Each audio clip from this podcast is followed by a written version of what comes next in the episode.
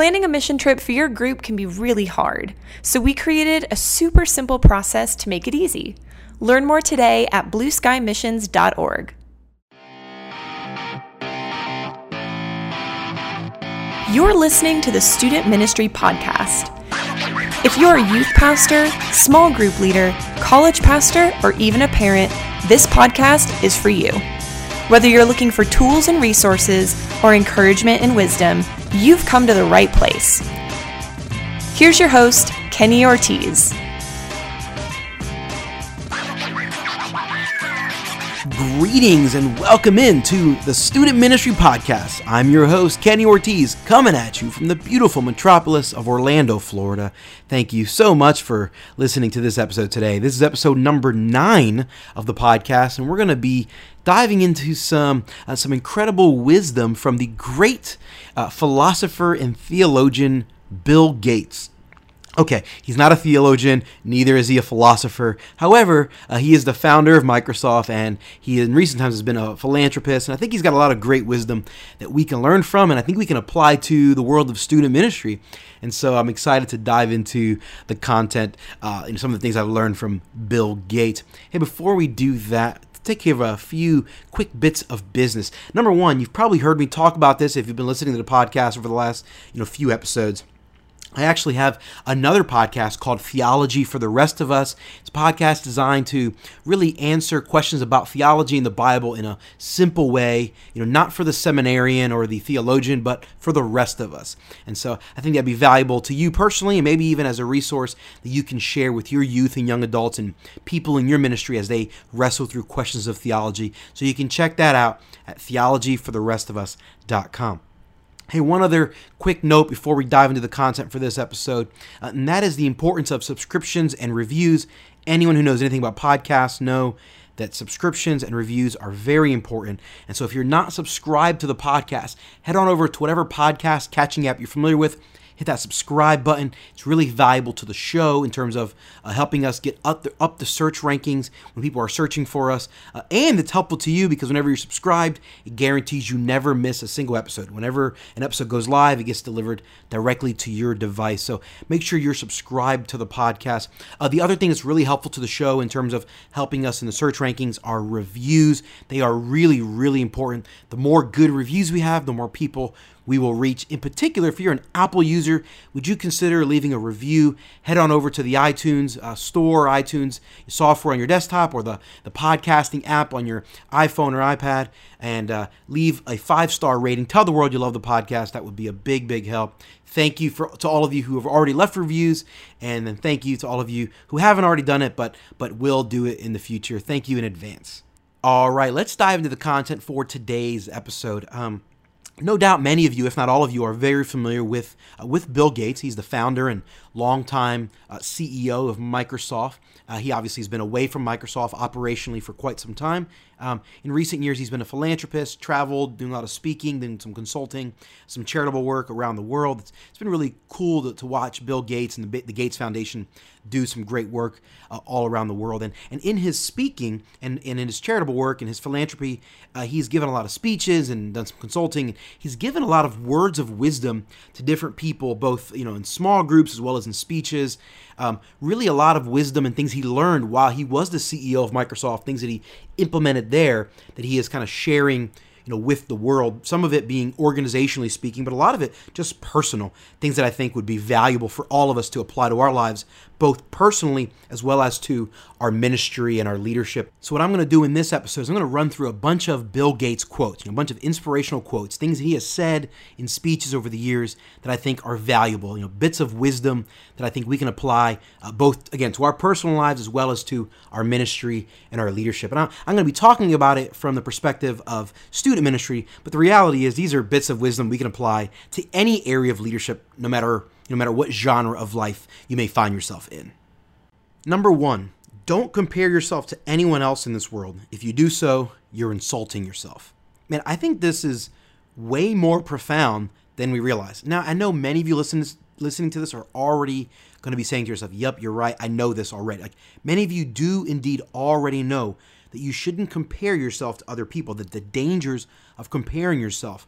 Now, it's okay to learn from other people and to gauge your success and kind of where you are in certain ways by comparing what some other people are doing. I think there's a lot of healthy ways to compare. But what I think what Bill Gates is referring to is the unhealthy way, way to compare, which is what most of us do. What we often do is we look at other people and we say, "Man, I wish I was like that," or "I wish I could have that," or "Man, I man, I'm I'm not as good as I want to be because of that." I think many of us really end up cultivating our own insecurities and our own inferiority complexes because we end up comparing ourselves. You know, Bill Gates says when you compare yourself, you are you are actually insulting yourself, which I agree with, but you're actually insulting someone much greater than yourself that Bill Gates has even alluded to, you may not even realize, is that you're actually insulting God. Like all of us are made in the image of God.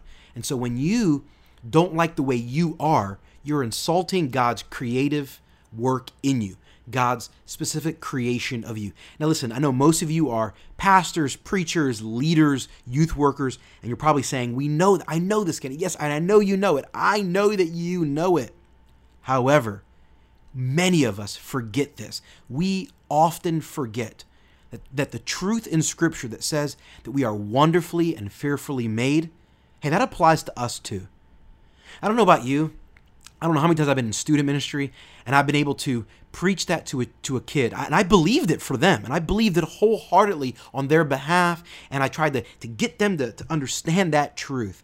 But so often I look in the mirror and haven't believed it for myself. So often I end up comparing myself to others, longing to be different. And I believe that's not only an insult to myself, but I believe it's an insult to the Imago Dei, the image of God, that it's an insult to God's creative work in me.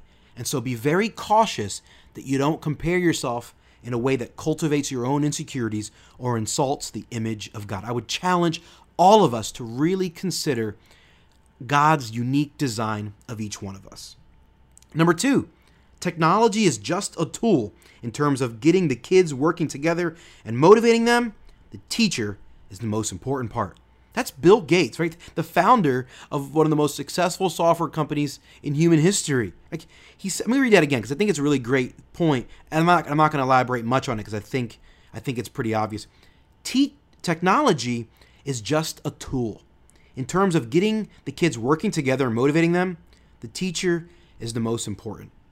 Listen, remember technology is great, it's valuable, and all of the other tools you have in your you have at your disposal are valuable but you, as the teacher, you have a very important role to play when it comes to motivating and, and getting teenagers to work together and to understand the gospel. Like, you are a huge part. Technology is just a tool. Number three, measuring programming progress by lines of code is like measuring aircraft building progress by weight. I think this is a really funny one. Um, I myself, by trade, am a web developer, web designer, so I do a lot of coding in PHP and HTML. So I know that sometimes when you're doing a job, you end up having doing lots of lines of code. And sometimes success does equate to a large script lots of code. But that doesn't necessarily mean that it always means that you know a successful script or a successful project will always have long lines of code. And I love that Bill Gates saying, listen, when you're developing technology, the, the goal is not to have lots of code. No, the goal is to produce a piece of software that can accomplish what the what the people needed to accomplish.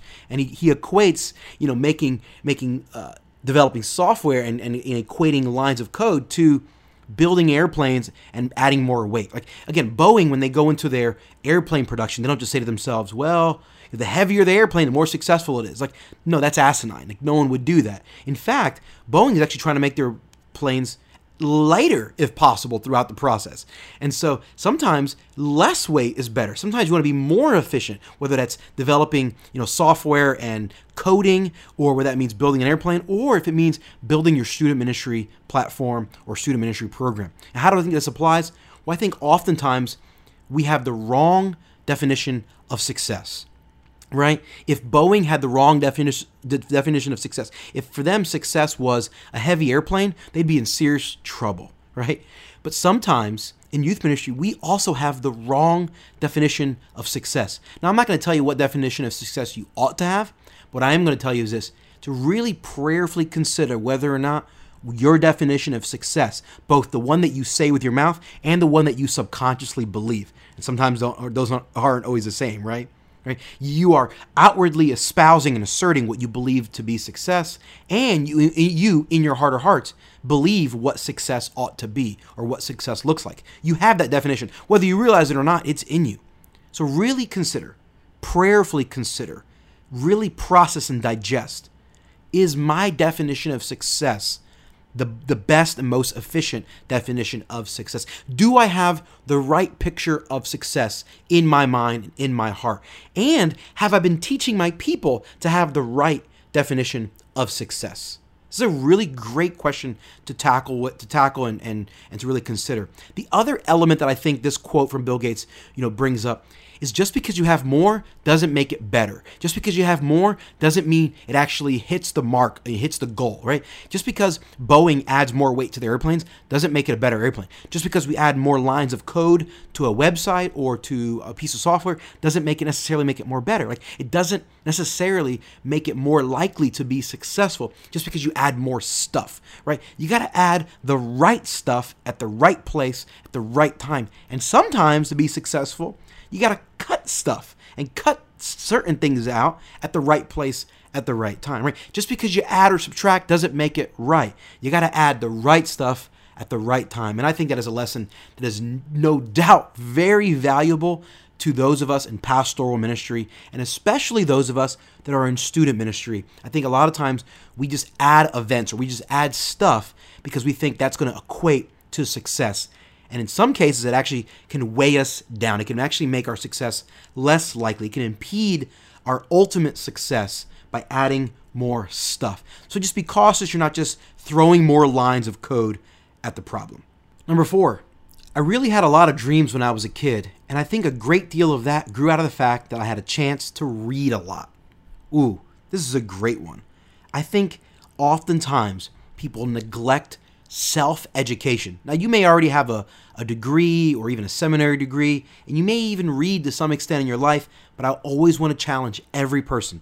No matter how much self education you have, no matter how much you are fulfilling or feeding yourself with more content, you can always do a little bit more. And not necessarily more in the same manner, but sometimes in a different way. For example, if you read a lot of books, maybe you should add to your repertoire at some point blogs, or maybe you should add podcasts. Or if you're someone that listens to a lot of podcasts, maybe you should add books. If you're someone that only listens to books audibly on Audible or, or some other platform, maybe you should add actually sitting at a coffee shop and reading a book, right? If you're someone that only reads the Bible, maybe you should listen to it. If you're someone that only listens to the Bible, you know, on an audio platform, maybe you should consider actually physically reading it. Like there's a variety of things that we can do to kind of enhance the content.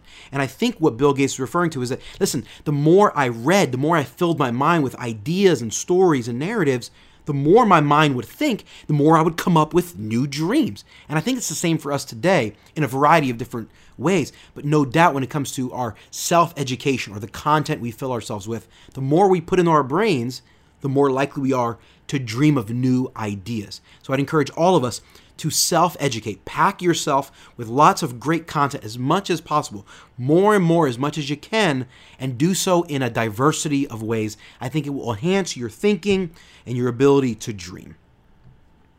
Number five, most people overestimate what they can do in one year, but they underestimate what they can do in 10 years.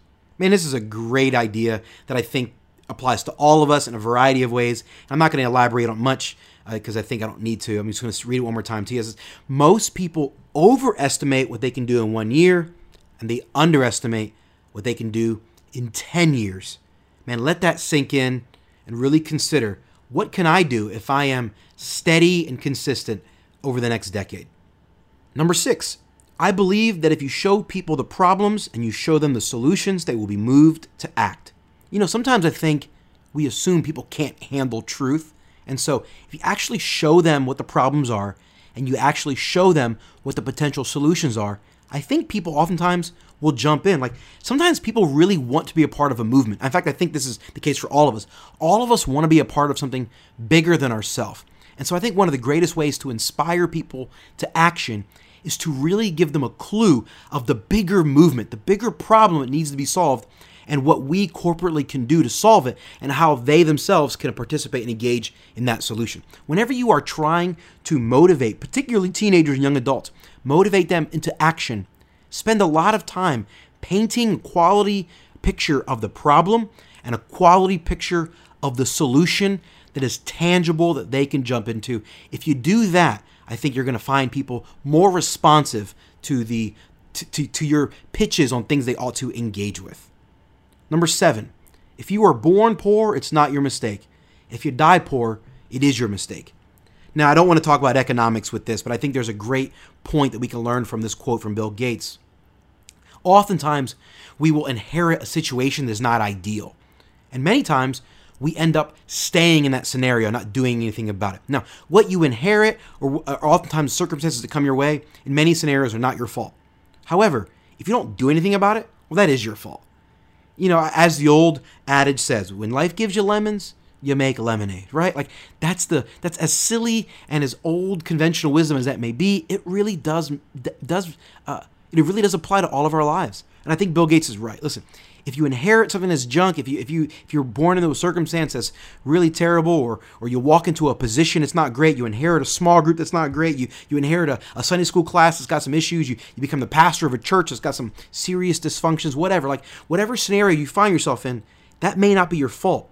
But if it remains the same, it doesn't change at all, if it doesn't get better based on your efforts and, and based on, you know, you cultivating an environment where the grace and power of God can have its way, like if if, if the situation is not getting better and more gospel centric, then maybe you need to seriously and prayerfully consider whether or not there's an issue with you and or your leadership. Like if, if you're in a situation that you inherited that hasn't seemingly got any better, that seemingly hasn't gotten any more gospel centric, then if I were you, I would really consider what have I done or not done that I should or should not have done to help this problem.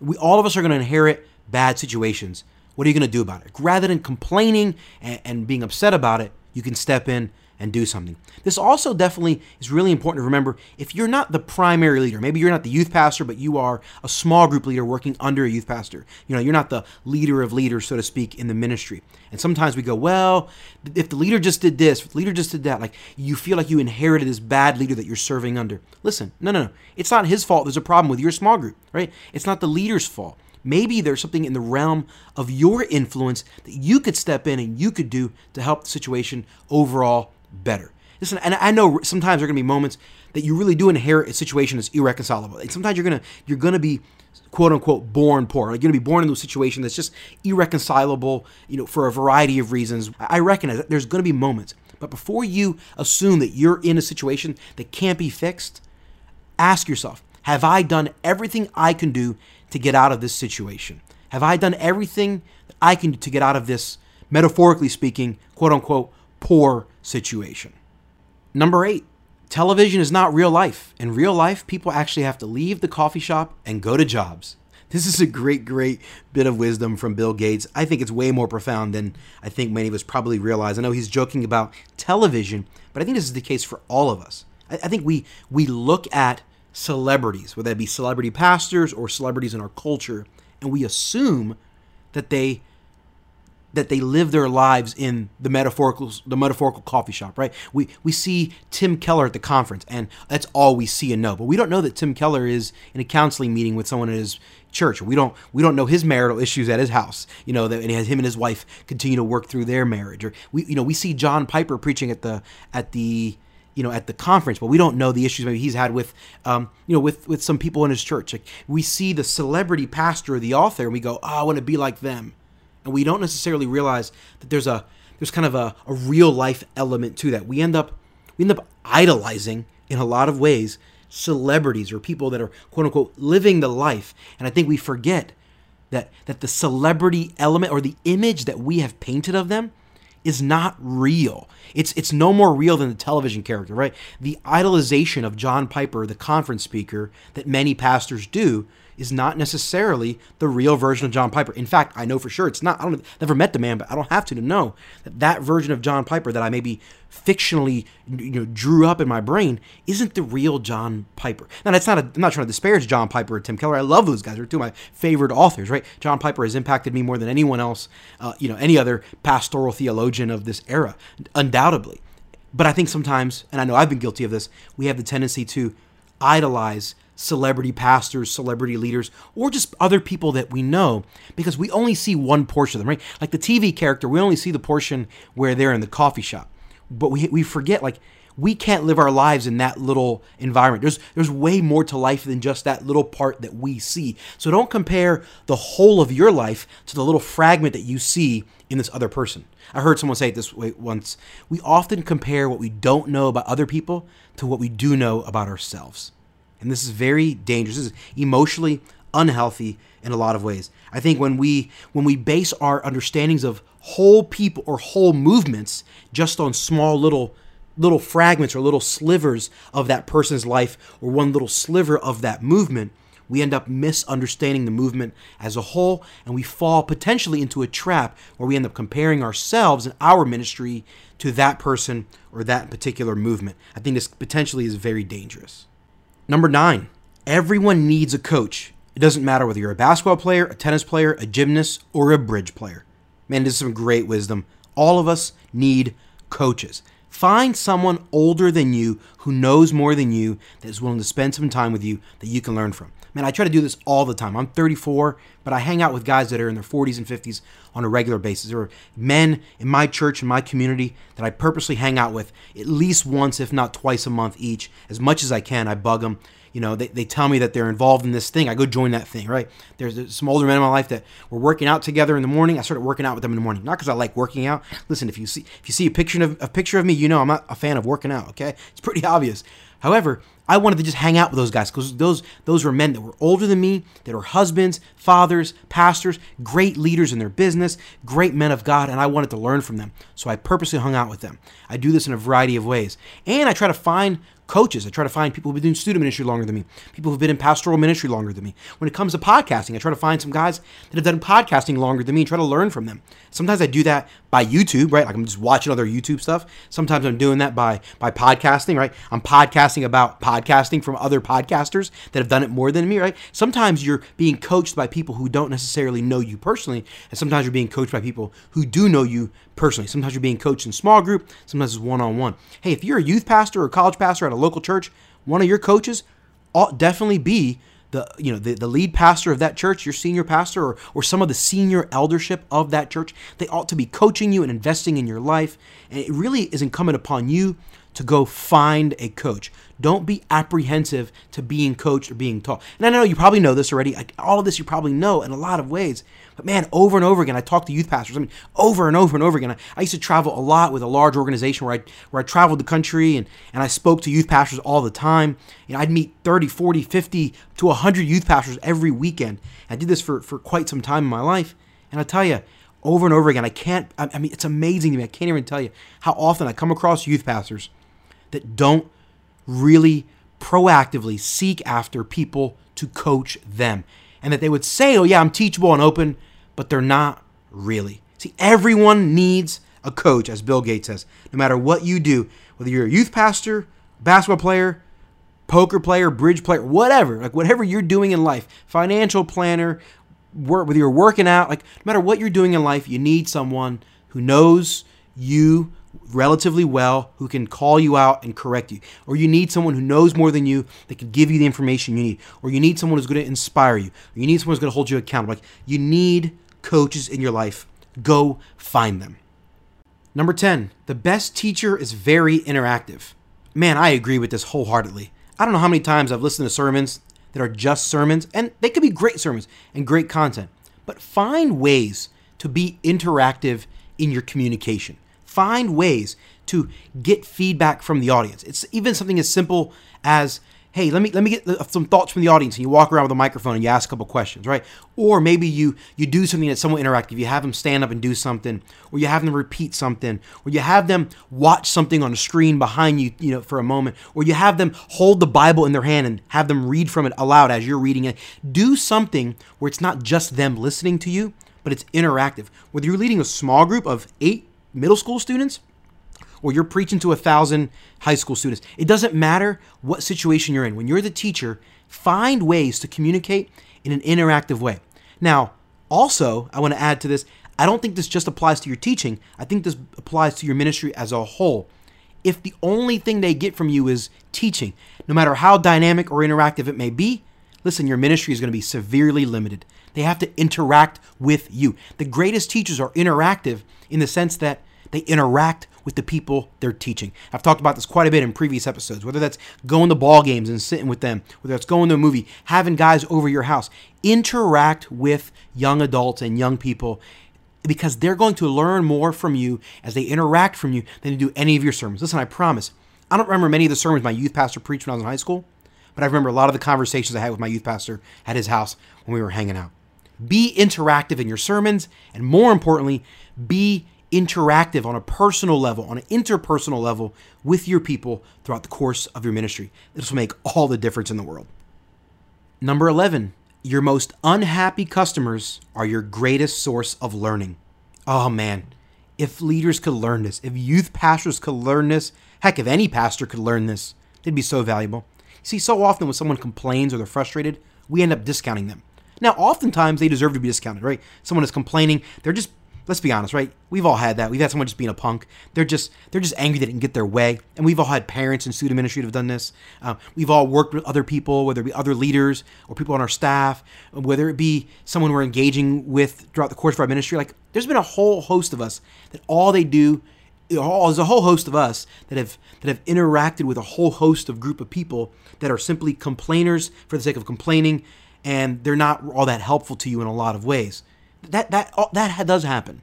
However, if you stop and listen to that person, even if they leave and they end up not interacting with you ever again, even if they're wrong in the way they approach you, oftentimes when they're unhappy or frustrated, that's the opportunity to learn a lot. Man, I've learned a lot about how to be a better leader and a better pastor when people were complaining about me or frustrated with me than when people were just praising me and telling me how great I was.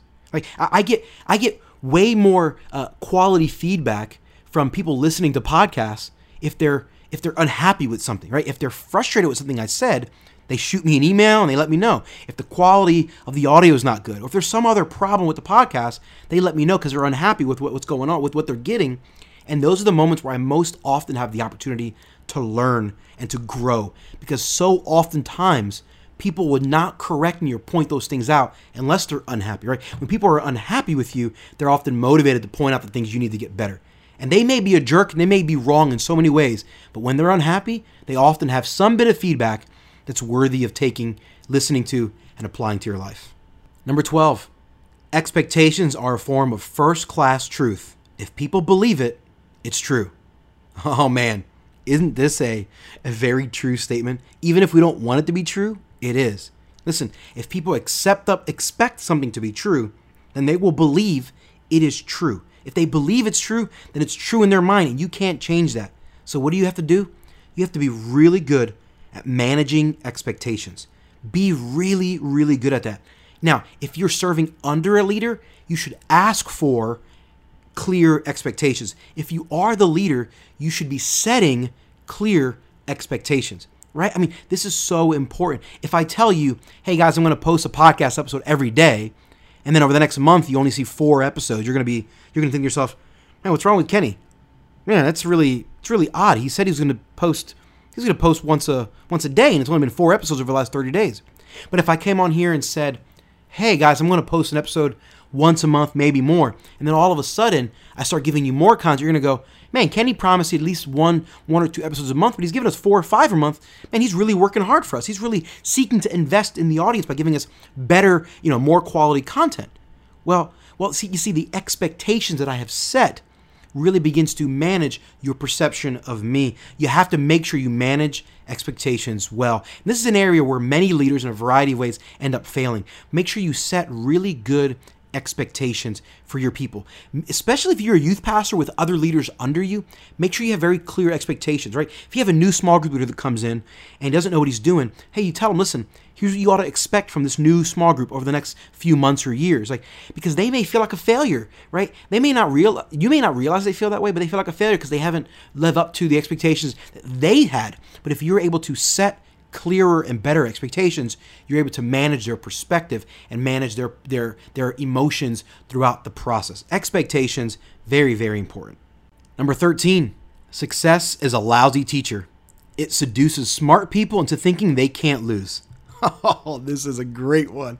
I think so many times people are good at something and they see some level of success and therefore they assume that they can't ever fail or they assume that the way they did it successfully is the way that it should always be done and I was a part of a very large nonprofit for many years, and uh, and it was very successful in a lot of ways. And the problem is, people fell in love with our own success. I was a part of an organization that eventually collapsed. that went bankrupt and fell apart. In large part, I mean, there's a lot of reasons why, but one of the reasons I saw systemically was you had some key senior leaders that really that really believed they couldn't fail in some ways that that we look back on all of us look back on those of us who worked there retroactively you're saying to ourselves, man, we we really should have known that we were going to fail in some of these ways. That was really a foolish risk. And I've been guilty of this too, both when I worked there and well as in some other ventures in my life.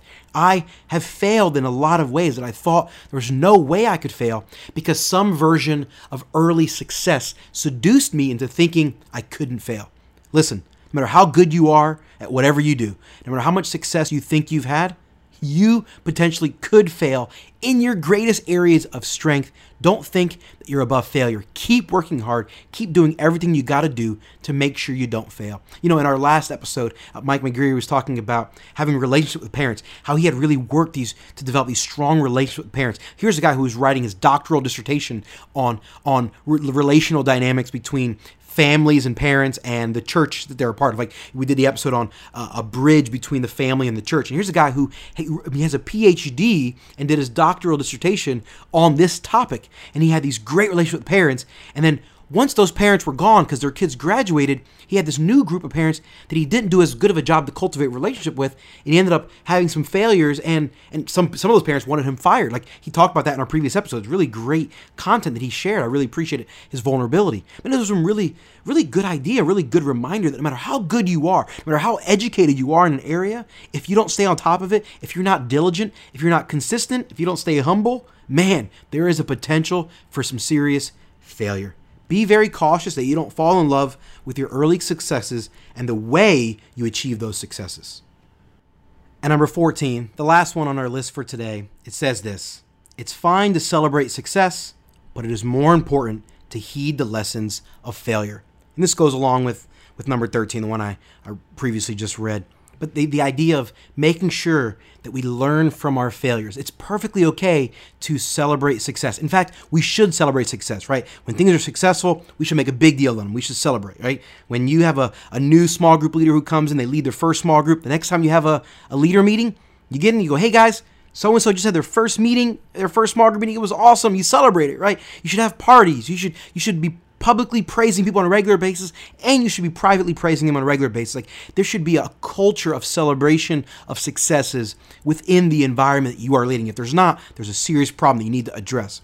However, as important as that is, and I value celebrating success a lot, as important as that is, even more important, in my opinion, I agree with Bill Gates in this.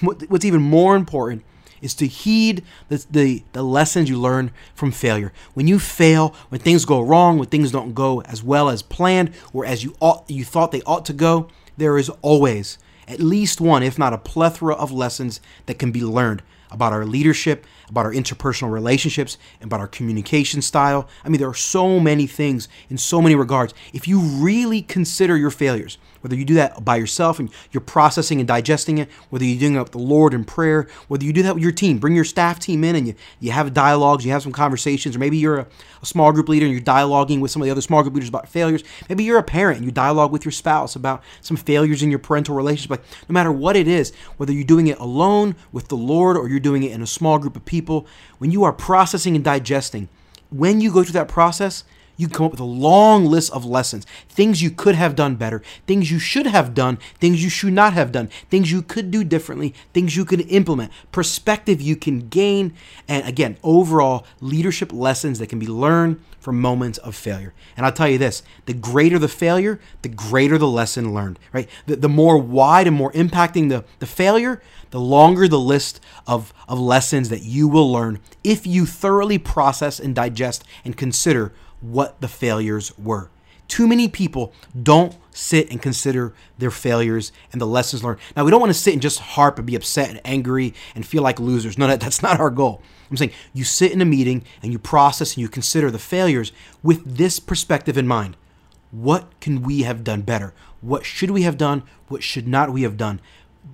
with the goal in mind that we're going to do this differently and apply these lessons to future choices, right? It's not just harping on the past and giving feedback for feedback's sake. No, it's it's it's digesting and considering and processing the past and debriefing the moments of failure and extrapolating the lessons and feedback so they can apply to moments in the future so that we can make better decisions and be better leaders. That's the goal. I love Bill Gates' words there. It is better to heed the lessons learned from failure than it is to celebrate successes.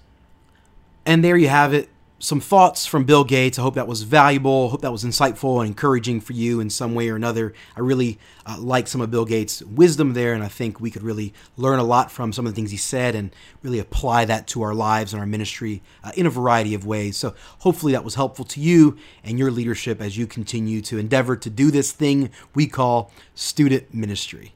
Before I let you go, let me give you a quick heads up on one other item, one other bit of business. You heard the ad roll at the beginning from Blue Sky Missions. Hey, if you're a group leader looking to take your kids on a mission trip, I'd love to connect with you. Me or someone on my team can connect with you and consult, give you some thoughts and advice on maybe some things you can do, and, and maybe have a collaborative conversation as to whether or not maybe Blue Sky Missions is a good fit to help you as you plan your mission trip. We'd love to dialogue with you about that. If you want more information, head over to our website. It's blueskymissions.org. Hey, thanks again for listening to this episode of the podcast. Hope this has been helpful and insightful. If you have a question or a topic that you want me to address on the podcast, or if you or someone you know would like to be interviewed on the podcast, I'd love to hear from you. Shoot me an email. The address is heyortiz at studentministrypodcast.com. That's H E Y O R T I Z at studentministrypodcast.com. Reminder to check out my other podcast, Theology for the Rest of Us. The easiest way to find it is on the web at theologyfortherestofus.com if you'd like to connect with me personally, the best place to do this is on Twitter. I love connecting with people on Twitter, so find me there. My handle is at Kenneth Ortiz. It's K E N N E T H O R T I Z. Our intro and outro theme music for this podcast has been Actionable by Bensound. I'm Kenny Ortiz, and this has been the Student Ministry Podcast.